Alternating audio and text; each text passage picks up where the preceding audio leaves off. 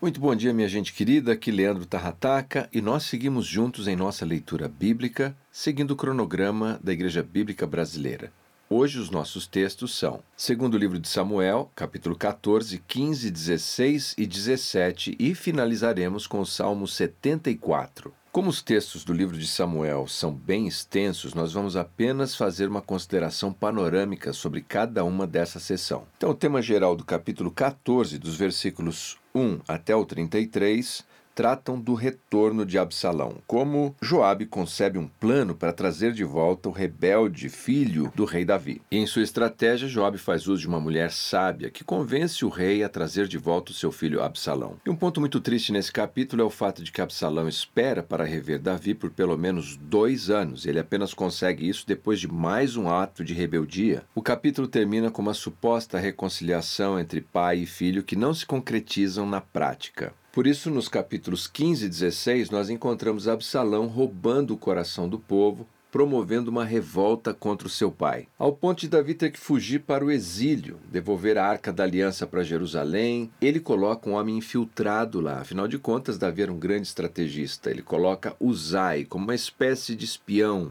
de agente secreto do rei. E Uzai funciona como um relógio perfeito, orientando Davi quando ele deve fugir e oferecendo a Absalão maus conselhos para que ele possa perder a batalha. Não sabemos muito sobre Uzai, mas sabemos que Deus usa pessoas que são anônimas, desconhecidas. Veja, na história Deus não usou apenas o rei Davi, pessoas poderosas e renomadas, ele usou um desconhecido, Uzai. Por isso, não importa se nós não somos pessoas muito famosas, muito conhecidas, o que importa é que estejamos dispostos a servir o nosso Rei Jesus, assim como este homem estava disposto a servir o Rei Davi. Bem, nós vamos encerrar com o Salmo 74 e aqui temos Asaf como compositor deste salmo. Ele fala da sua situação, do seu abandono e ele lamenta a situação de Jerusalém e do templo. Ele relata os grandes feitos de Deus no passado e clama que ele salve o seu povo do inimigo no presente. Um esboço simples deste salmo é, primeiramente, a frustração de Asaf, dos versículos 1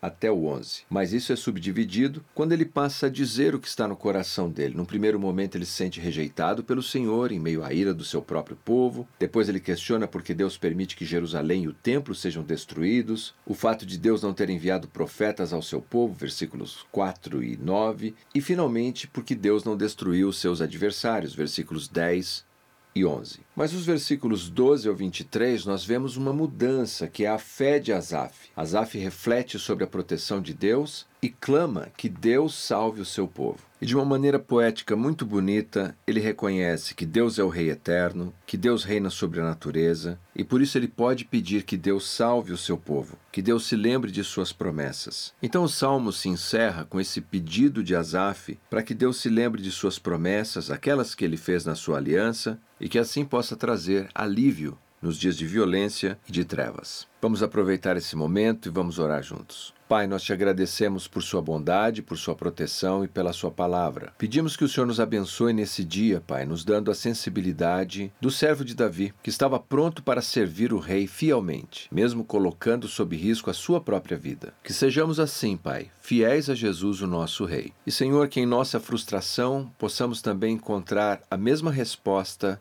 de Asaf. Que possamos descansar no fato de que o Senhor nos deu promessas maravilhosas e o Senhor é poderoso para nos livrar no dia da violência e no dia de trevas. Em nome de Jesus. Amém. Mais uma vez, muito obrigado pela sua participação nessa leitura. Deus abençoe você e até o nosso próximo encontro.